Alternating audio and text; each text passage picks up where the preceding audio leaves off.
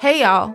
I'm Erin Haynes, the host of The Amendment, a brand new weekly podcast on gender, politics, and power brought to you by the 19th News and Wonder Media Network.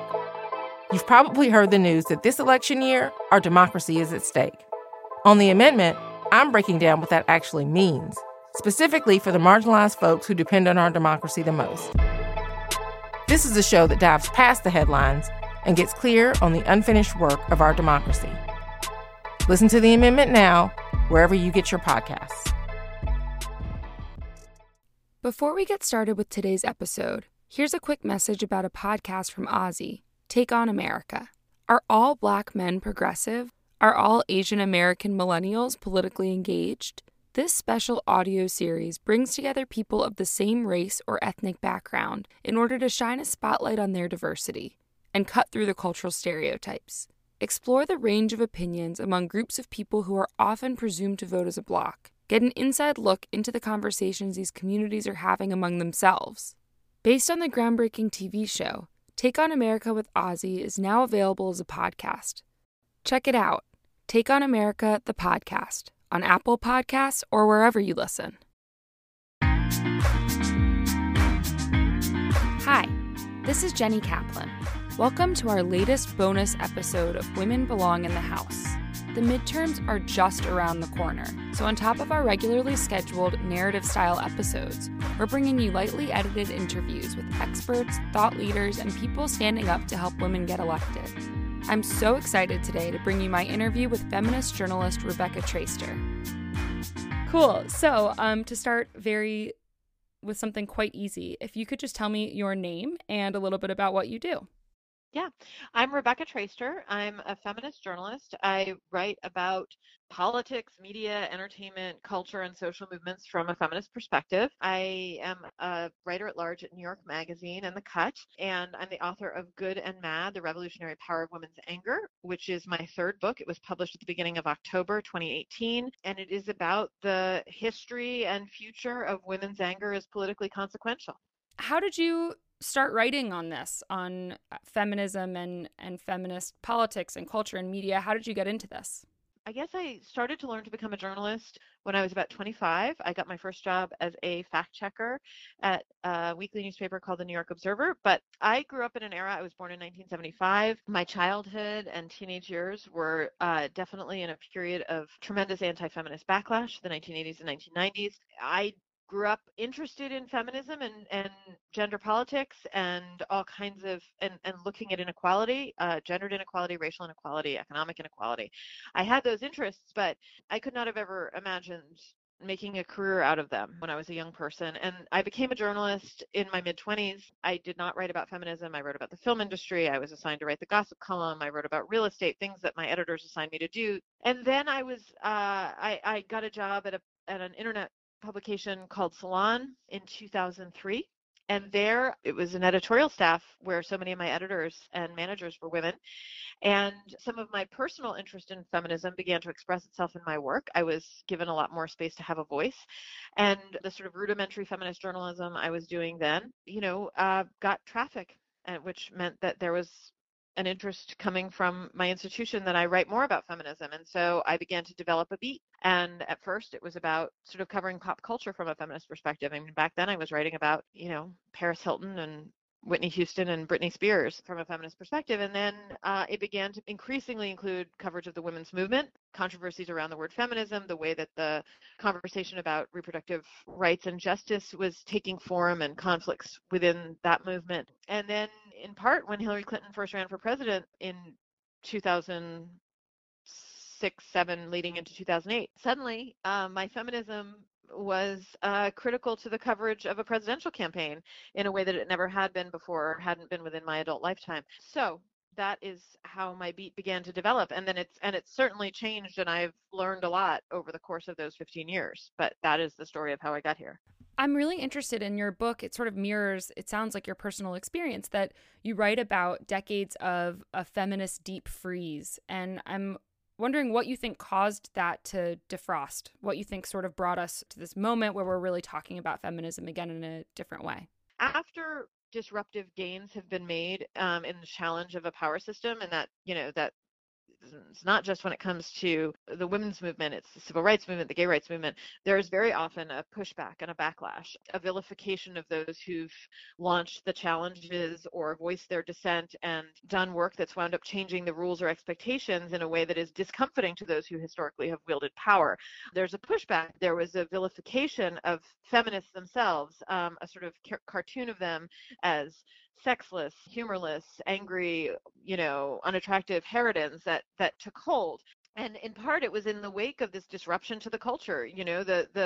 The women's movement of the 1960s and 70s had really did make legal changes around hiring discrimination, employment discrimination, educational discrimination. It opened all kinds of educational and professional and economic doors for women, especially, middle class, more privileged women. But that disturbed the hold of power that had historically been gripped by privileged white men, and who still had enormous influence over the culture and the stories we tell about America. And so the punishment was a vilification of those who'd done that disrupting. But then there was another generation. To some extent, it was my generation. To some extent, it was people who were younger than me, who came along in the wake of that second wave and who were hungry for further acknowledgement of continuing inequality when it comes to gender, race, and economic stability.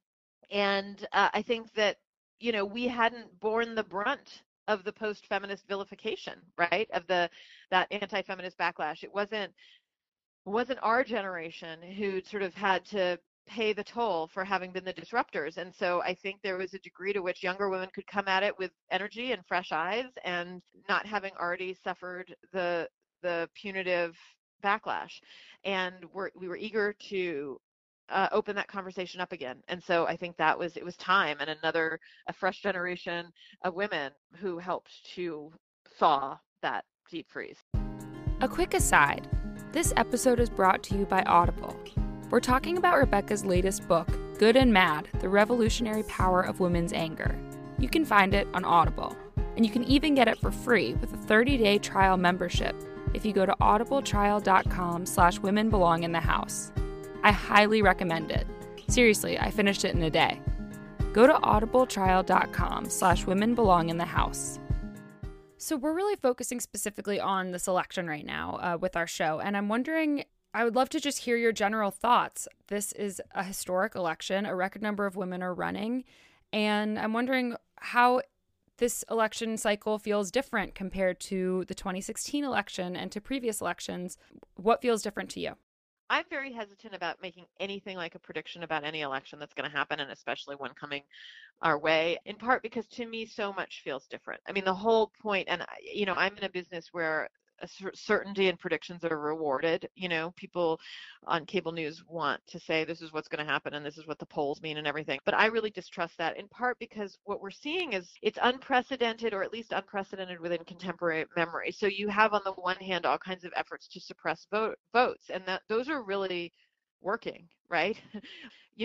We can see the Supreme Court just upheld a decision in North Dakota that effectively disenfranchises Native Americans.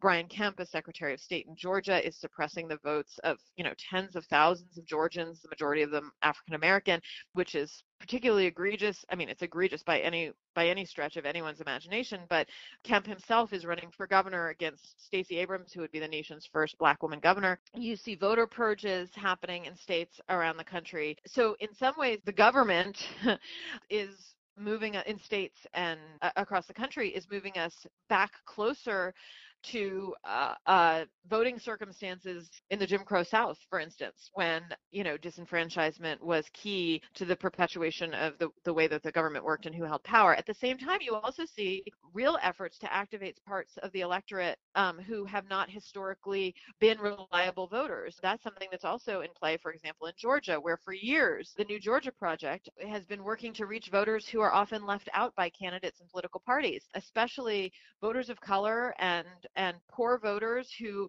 historically haven't been treated by parties and their machinery as viable voters. There have been real efforts in lots of states to expand the electorate in that direction at the same time that state legislatures and courts are working to shrink the electorate. You also see the activation of suburban white women who have been, perhaps they have been Democratic voters in the past, perhaps some of them have even been reliable Democratic voters, but many of these newly activated women have not historically been Democratic activists. And the fury in the wake of the election of Donald Trump has propelled so many of them into a kind of constant activism. The case of somebody like your mom who's running for office, and so many of the women, and especially women of color, who are first-time candidates running for office in part because they're livid about the way that certain kinds of inequalities have been exposed to them, have been made clear. So you see a whole new roster of candidates who are not like candidates who've come before. You see simultaneous attempts to expand the electorate, and the energies of previously kind of apathetic or passive participants in the electoral process are now full-time, energized participants in that process. And you see efforts to expand parts of an electorate that have not historically been energized. So I don't think, with all of these things happening simultaneously, that anybody up there telling you that just because this happened in, 1972 or 1992 or even in 2008, that we can expect to see this happening now. I don't think anybody actually knows what's about to happen. Totally. I think it's impossible to predict. Even here, I'm actually home in North Carolina, and it's crazy to hear. There were just reports in the newspaper about problems with voting machines here. Yes, and that's in Georgia too. Right. I've seen the NAACP is suing because machines are apparently, the reports are that machines are turning votes for Stacey Abrams to votes for Brian Kemp. Which is just nuts. It's horrifying. Going to something that we can talk about with more certainty, I wonder what you think was the inspiration. You touched on this a little bit in your last answer, the inspiration for women who stepped up to run this election. What do you think is behind that movement that caused so many people to raise their hand? Well, I think it's it's a variety of things. For some people, it was actually the loss of Hillary Clinton. Many people had been assured that, as in fact somebody who had worked her way up through a Democratic Party system and wielded so much power within it, Clinton was the establishment, she was practically already the president, she was inevitable.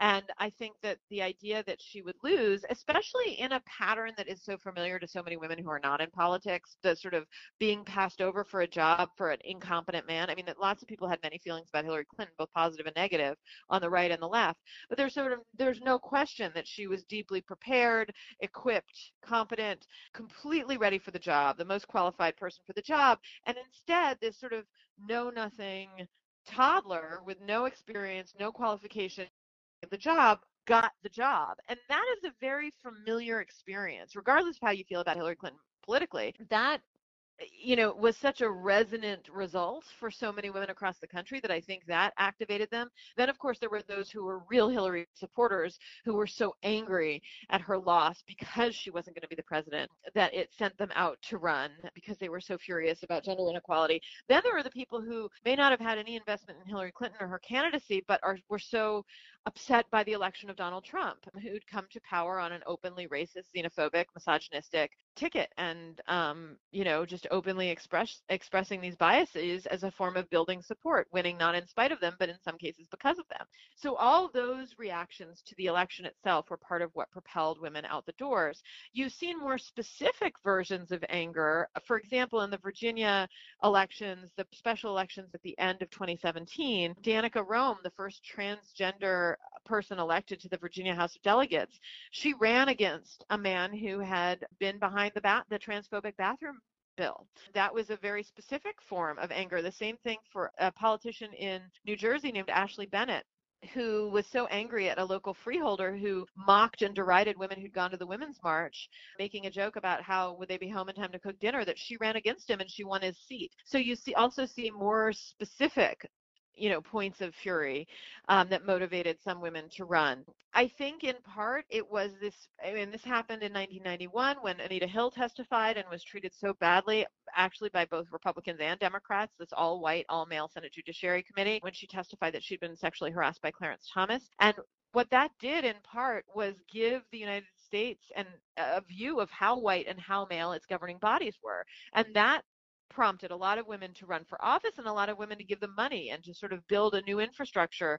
You know, that's part of when the PAC EMILY's List got so powerful, because women wanted to find a way to offer economic, financial support and fundraising dollars to women, pro-choice Democratic women who wanted to run for office. And I think that you see a lot of those patterns happening now, too. There was a sense of how, you know, rigged the system was, and a real view of white male power that became very clear, especially given the fact that Donald Trump was elected, you know, by an electoral college, despite losing the popular vote, a month after, you know, he was caught on tape talking about grabbing women against their will, and that there was an outpouring of women's fury in response to that. Women, millions of women telling the stories of how they too had been groped or harassed or assaulted, and that it didn't matter, that in fact the guy could still be elected president. And that sort of realization, I think, sparked a lot of women to say, we have to change the system in part by running to participate in it. I've been closer to this election than any previous election, just given the fact that my mom is running. And so I've seen firsthand debates about how angry is too angry when it comes to responding to things like lying ads and policies that are just honestly infuriating. And I'm wondering, given your study of the power of women's anger and the reactions to that emotion, I wonder how you would advise women to deal with that struggle, how you see that sort of debate changing over time. About how to express your anger. Yes, about how and whether, you know, whether candidates should express their anger, what it means, what sort of the reaction is. A big part of this book is not about advising women regarding any other way to express their anger, because I think that there are so many, look, we live and work and make our way and, you know, run our campaigns and, you know, try to control the trajectory of our careers in a system and a structure that is not built to welcome or make space or treat women's dissatisfaction with respect. And I don't want to add to the chorus of instructions about how to best use or not use or strategically manipulate the rage that you feel about inequity in terms of how you speak publicly. I would never, for example, you know, listening to Christine Blasey Ford and acknowledging the fact that she could, though she had so much to be reasonably furious about, she could never have expressed that anger and been heard, it would have undermined her ability to have her story believed. And I just don't want to add to the chorus of, you know, people making recommendations about how women express their anger. To me, the necessary thing we have to do is alter the system that doesn't make room for that anger. And the best way we can do that is to listen to, be curious about, ask after the anger of other women. When they do express it, to take it seriously, to listen to what that anger is trying to show us about what's broken in the world and what needs to be fixed, to treat it as informative and diagnostic, to really try to absorb what people who are at a power deficit are trying to tell us about what that experience is like. So it's actually, my advice is more about how we receive anger, not how we express it. Because the fact is, you know, I could go around and say, be more unapologetic in your anger and rage on and, you know, say why you're angry. But the fact is, in this world, that can lead to losing votes. It can lead to losing support. It can lead to not getting a promotion. It can lead to, if you express anger and you're a woman of color who's pulled over for no good reason and you're furious and you express that to your arresting officer, that can lead to your physical harm, to being shot or incarcerated. I can't tell women responsibly to go ahead and do something different in terms of how they express their anger, because I'm all too aware of the censure that they face and the possible punitive reaction to it. So the only thing I can advise is that we try to alter the way that women's anger is censured and deplored. And the way that we do that is by opening our own ears and our own minds and trying to hear the anger around us differently. I loved in Good and Mad when you talk about crying and the power of tears from some and not from others and how it relates to anger. And I wonder how you think the portrayal of women's vulnerability has changed over time in the news and how we think about it sort of in our culture, and whether you think it has changed in the political and corporate worlds. That's a great question. I don't know how much it's changed. I mean, the I certainly remember, you know, during the 2008 campaign, the moment that Hillary Clinton got congested, she didn't even cry. I mean, I've watched that tape a million times because I wrote a book about that election. You know, not a teardrop fell, but all the headlines were about how Hillary cried, and it was read at the time, you know, and then the setup behind Hillary crying in New Hampshire in 2008 was she was widely, you know, believed to be the inevitable Democratic nominee, and then Barack Obama won the Iowa caucuses, and the second contest was New Hampshire, and people were so surprised and excited about Obama's win, and you know, Hillary was very quickly vilified by the mainstream press, and they were writing her off immediately, you know, after having lost Iowa, and basically saying, oh, she's 10 points behind in New Hampshire, she's going to lose, she's going to be out of the primaries, this inevitable candidate is going to be brought low. And that weekend in New Hampshire, she was campaigning in New Hampshire, she was 10 points down in the polls, and it did seem quite likely that her presidential campaign was going to end right there, and she kind of let herself be angry. She talked back to Chris Matthews, she snapped at a couple of guys who stood up in a auditorium with a sign that said iron my shirt, and called it sexism. And up until that point, she'd been very, very reticent about talking about any kind of gender dynamics or the historic nature of her run. She basically wasn't acknowledging that she was, you know, trying to become the first woman major party presidential nominee. But that weekend, maybe like she just thought she was going to lose, and she kind of let loose and was more expressive. And the final thing that happened was that she asked how she does it. She kind of teared up. Now, I don't know why she didn't tear. She didn't cry, as I said. She just got kind of stuffy and her voice broke. I don't know what made her emotional. It could be that she was angry, it could be that she was tired, it could be any number of things. But what happened is there was a huge upset. The next day, even though she was 10 points down in the polls, she won the New Hampshire primary, and she won because women voted for her in massive numbers. That was always read by the press. I just think about it, your question about like, how is this understood? How are women's tears understood? So it was reported like as if she'd like sobbed copiously, which was not true, but that was how it was made to seem. And then the press interpreted that victory as having been about vulnerability, right? That women love to see another woman crying, that women love to see a woman vulnerable, and that Hillary Clinton, who'd been so tough and strong and inevitable, and she was the big, you know, the one who was going to win the nomination, and then she'd been brought low and was made vulnerable, and women loved that, and there was this kind of soggy sisterhood. And even back then, before I sort of was thinking of anger in this way, my take on that was I think women were pissed off. I think women, even those who didn't necessarily love Hillary Clinton, were pretty pissed off at the way that the mainstream political media was like dancing on her grave, and that they went and voted for her in part out of anger. That was my guess. There's no way to ever say what's right or what's wrong about that. But my view back then, and it stays that way, is that that was a misinterpreted moment where the tears that she didn't even really shed came to stand in for some imagined sort of soggy, vulnerable sisterhood.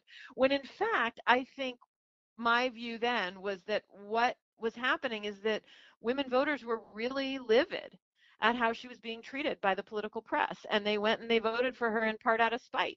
So, you know, that's a recent, I mean, it's not that recent at this point, it's 10 years ago, but there still is an impulse to treat a woman, a crying woman, especially a crying white woman. Within a white patriarchy, white women are more easily recognized as traditionally feminine and appealing and vulnerable if they shed tears. And there's an impulse to treat a woman who's crying as vulnerable as opposed to a woman who's raging as formidable or threatening. We're looking at gender, but we're also looking at all different facets of identity and how they impact candidates. And I wonder, I know you write a lot about this in terms of the intersection of race and gender and anger and how all of these different identities that we hold affect the way that we're perceived. And so I wonder if you could tell me how you've seen especially race and anger play out in this election and how that compares perhaps to previous elections when we look back. In this, you mean in 2018? Yeah, it could be broader. We could say in the past few elections, or I'm really just interested in your perspective on how race and gender combine in terms of when we think about candidates and how we perceive them as voters and how they're perceived by media and how these different identities stack on top of each other. So anger of women of color, and especially Black women, is particularly is fetishized in a couple of very particular ways in this country. The angry Black woman is a kind of caricature that has come to, in the book I write about Black women describing the way they're perceived as angry, whether or not they've even, you know, offered up the mildest complaint. That there's been a whole character built around the notion of angry Black womanhood, and that character is alternately either almost comical and cartoonish, and there's, you know, I write in the book about the way that Black women's anger is sometimes used as a meme or a gif to do the work of expressing the anger of white women, and that you get a lot of that, like with Maxine Waters, for instance, over the past couple of years, the California congresswoman who's been such a vociferous and brilliant challenger to Donald Trump and his administration. And often her exertions on this front are used as a kind of like song, like, a, you know, there's somebody wrote a gospel song to what she said she was reclaiming her time. And that became a very popular meme and gif. And there's the view of her looking over her glasses with dismay, Maxine Waters giving side eye. And you know, on the one hand, she's being hailed and appreciated for her willingness to show anger and to challenge white patriarchal Republican authority in the form of Donald Trump and the Republican Party. But she's also being used as a kind of shorthand communicator of that anger. And meanwhile, she's bearing the brunt of it. So not just on the right wing, but in the mainstream media, she's being talked about as if she's a militant threat. There's an instance that I describe in my book of her sort of saying, like, I'm going to go take out Trump tonight, meaning that, you know, she's gotten so much inspiration from a gala event, a progressive institution, that it's given her the spirit that she's going to go, you know, work to impeach him that night. But it was dishonestly read, not just by those on the far right, but by, you know, a kind of mainstream political media as a threat against his life. Meanwhile, while the actual president is out there shouting, lock her up, and sort of talking about the good old days when protesters were taken out of rallies on stretchers, you know, he actually talks about violence. You know, just a few days ago, he celebrated the political candidate who'd body slammed a reporter who'd asked him a tough question. And yet it's Maxine Waters who's depicted, and this is, I mean, I cite from an interview she did with Chris Cuomo, not, you know, a Fox News guy, but a mainstream political guy, questioning, did you mean to threaten the president physically? You know, it sounded like you were calling for his assassination. There's this militarizing and vilification and making monstrous of Black women's rage that is, you know, a whole other angle on the way in which women's rage more broadly is discouraged and marginalized. And so there's no way to talk about women's rage without looking particularly at the way the figure of the angry Black woman has been depicted and vilified culturally and politically. That said, one of the things that's happening in this election is that you have so many women running, you know, a historic number of women running, many of them women of color, who are being very open about their challenges to power. This was Ayanna Pressley in Boston, who was running against a long-time moderate, but by and large well-liked older white man within the Democratic Party, and she won against him in a primary. And she was an open challenger to, you know, an older establishment Democrat. You have Stacey Abrams, who's running to be the governor of Georgia, and if elected, she would be the first Black woman governor in the history of the United States. Her style of oratory is incredibly energizing, but she's also, you know, she's deeply passionate and loud. There's Lucy McBath, whose son was killed, and she is running and make very clear that part of why she's running is about anger, you know, in response to the gun death of her son. So I think you're seeing a whole range of models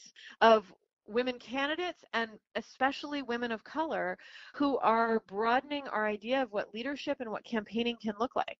Something that I find really interesting is trying to think about where incumbent women fit in all of this. In Good and Mad, you talk about the challenges that face women who have successfully risen through the current power structure. Hillary Clinton is, I think, probably the most obvious example, but the challenges that face those women who have risen up and then are trying to connect with people who have not.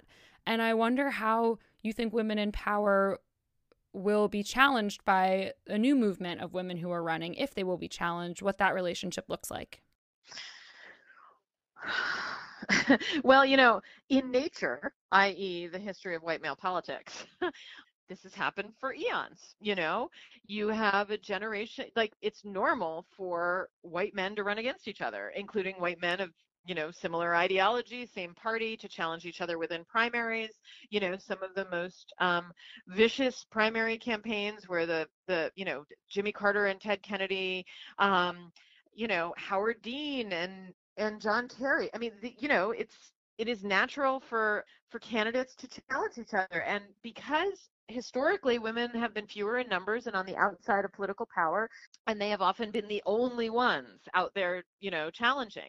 But as we elect more women, we will also have to normalize the idea of women competing against each other, and not just, you know, a Republican woman versus a Democratic woman, which is one version we have to get past and normalize so that we get beyond, you know, thinking of it as a cat fight or a hair pull or whatever, you know, fetishistic term we have when women disagree with each other politically or in any other way. But we also have to get to a point where we can normalize the idea of women perhaps within the same party running against each other. There's a candidate who I write about in my book in Colorado, Syrah Rao, who challenged Diana DeGette for her House seat. She didn't win, but that challenge was met with an enormous amount of blowback, and a lot of it was racialized. Syrah Rao is a brown woman challenging a white woman who'd already been in office, and she got an enormous amount of racist blowback in response. And it has prompted in her, she describes in my book, a kind of anger that is particularly about white supremacy within a feminist or women's movement and within progressive coalitions. These are really, you know, these are uncomfortable realities. I've seen a number of races this year where there were women, you know, open primaries where there were multiple candidates, several of them women. I watched in, you know, my parents' district. They were very anxious. They like me are left-leaning voters, and they had a primary where it was a man who'd actually represented our district in various ways for years. He was a very familiar older white Democratic man whose name was the most familiar on the ballot to me, who hasn't lived there in a long time. And then there were two women, one a very left woman and one more of a sort of Democratic Party approved, slightly more center woman. And they were very nervous. They wanted to vote for the left woman, but they said, oh, I'm very scared that the women are going to split the votes, and that if we vote for the left woman, we should just all, you know, maybe I should vote for the center woman who's more likely to win. And I told them, this was in the spring, and I said, just vote. God, there's never been a better year to just vote for who you believe in. Vote for the left woman. And they did. She didn't win, but guess what? She came in second. The guy came in third. And there's this old belief that, you know, if women run against each other, they'll split the votes and they'll, you know, but that, at least in the primary season of 2018, turned out not to be the case. There were many races in which women came in first and second, and having them run against each other did not take away from the chance of a woman winning. This is a model we have to get used to changing, and it's often going to be difficult, and you're going to find women who are criticized for challenging a groundbreaking woman who's been in power. We see this around the conversation around Nancy Pelosi as leader of the Democrats in the House, and she's exceptionally good at her job, which is an organizational and managerial job. Basically, she herds her party, she herds the cats, and she's been historically very great at it. But there's obviously a generational itch to get some of the women who are, you know, we hope are going to be pouring into the House, to start rising within leadership and challenging some of the leadership that's been in place at this point for more than a decade.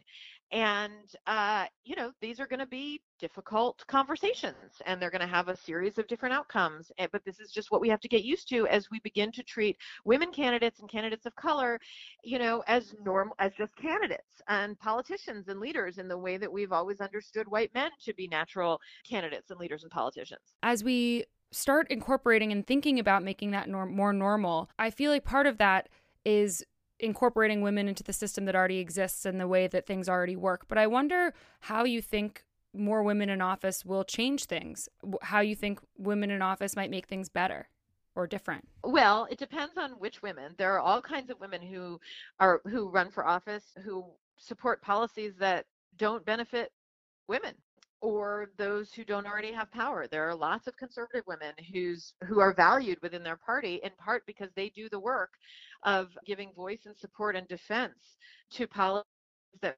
marginalize non-white, non-men.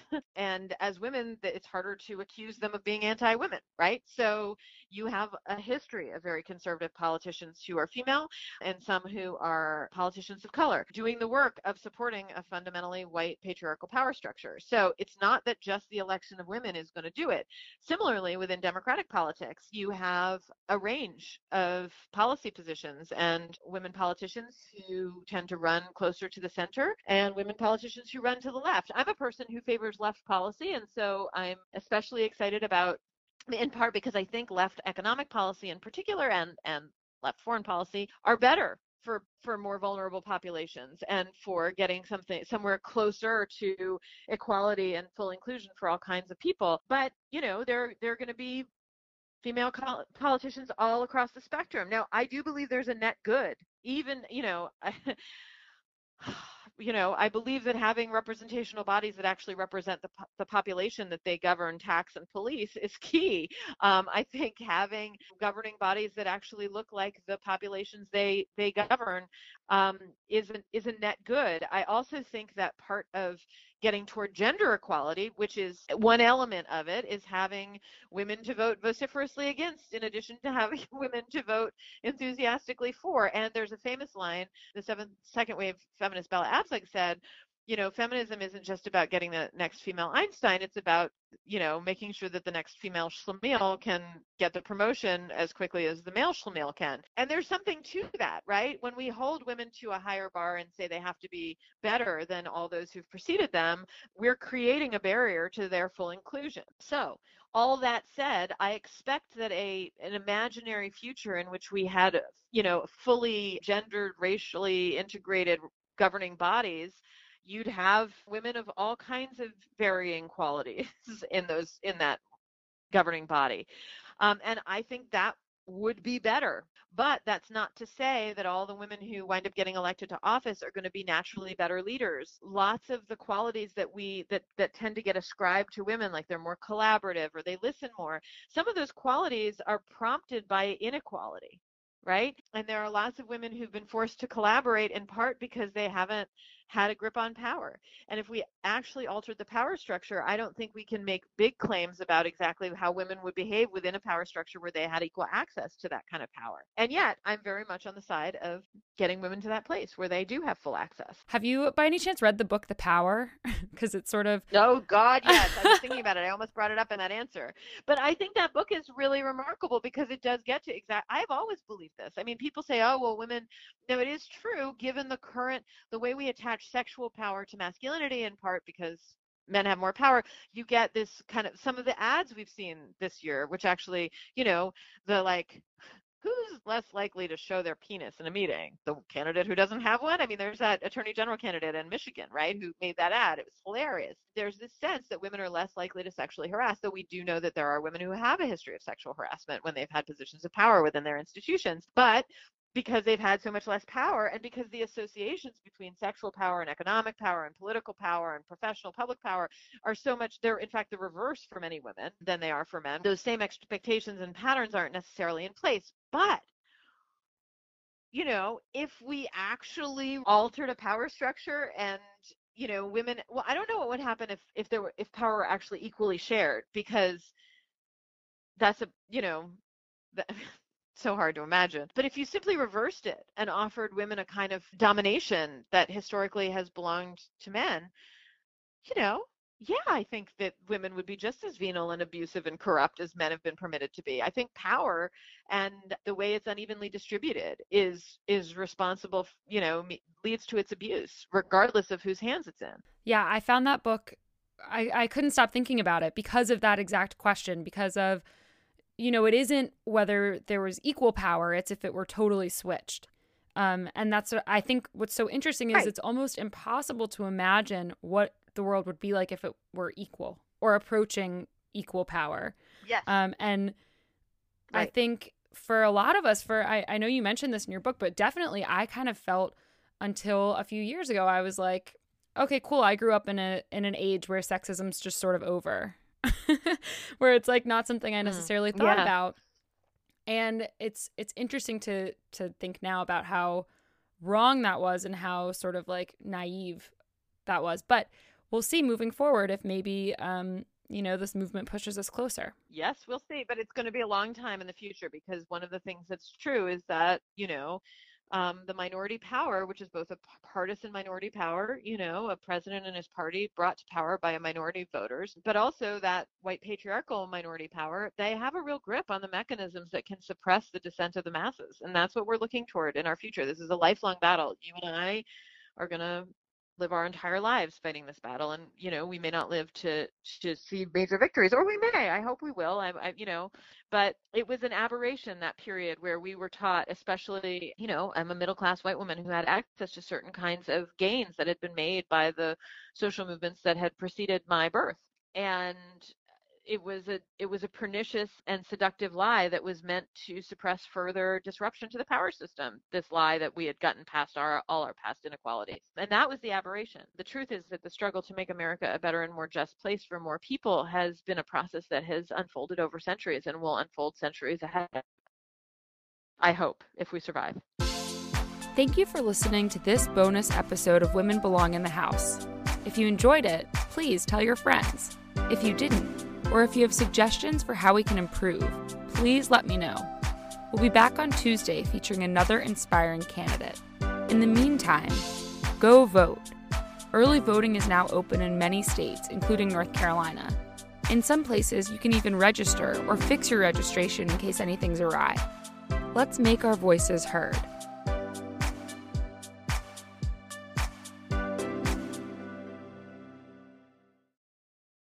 Still listening? Here's a special treat from our friends at A Picture's Worth.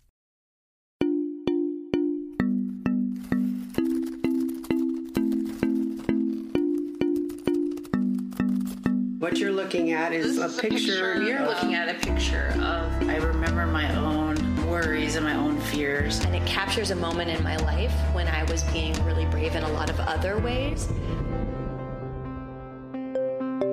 Think about it. The power of a single picture, a single scene captured from a single vantage point. It can stop us in our tracks, spark forgotten memories, unleash emotions, and even shape our perception of history. I'm Elissa Yancey, and I'm proud to welcome you to A Picture's Worth and our first project, Running for Our Future.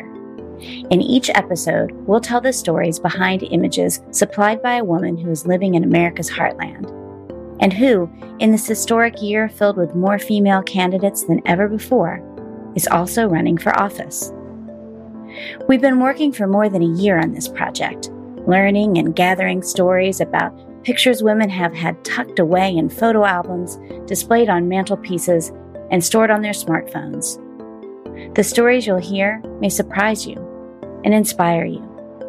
And even though they're non-political by design, these images and the narratives behind them help illuminate some of the many reasons women choose to run for office in the first place. So welcome to a fresh approach to add women's stories to the pages of history by sharing their picture's worth with you and with the world.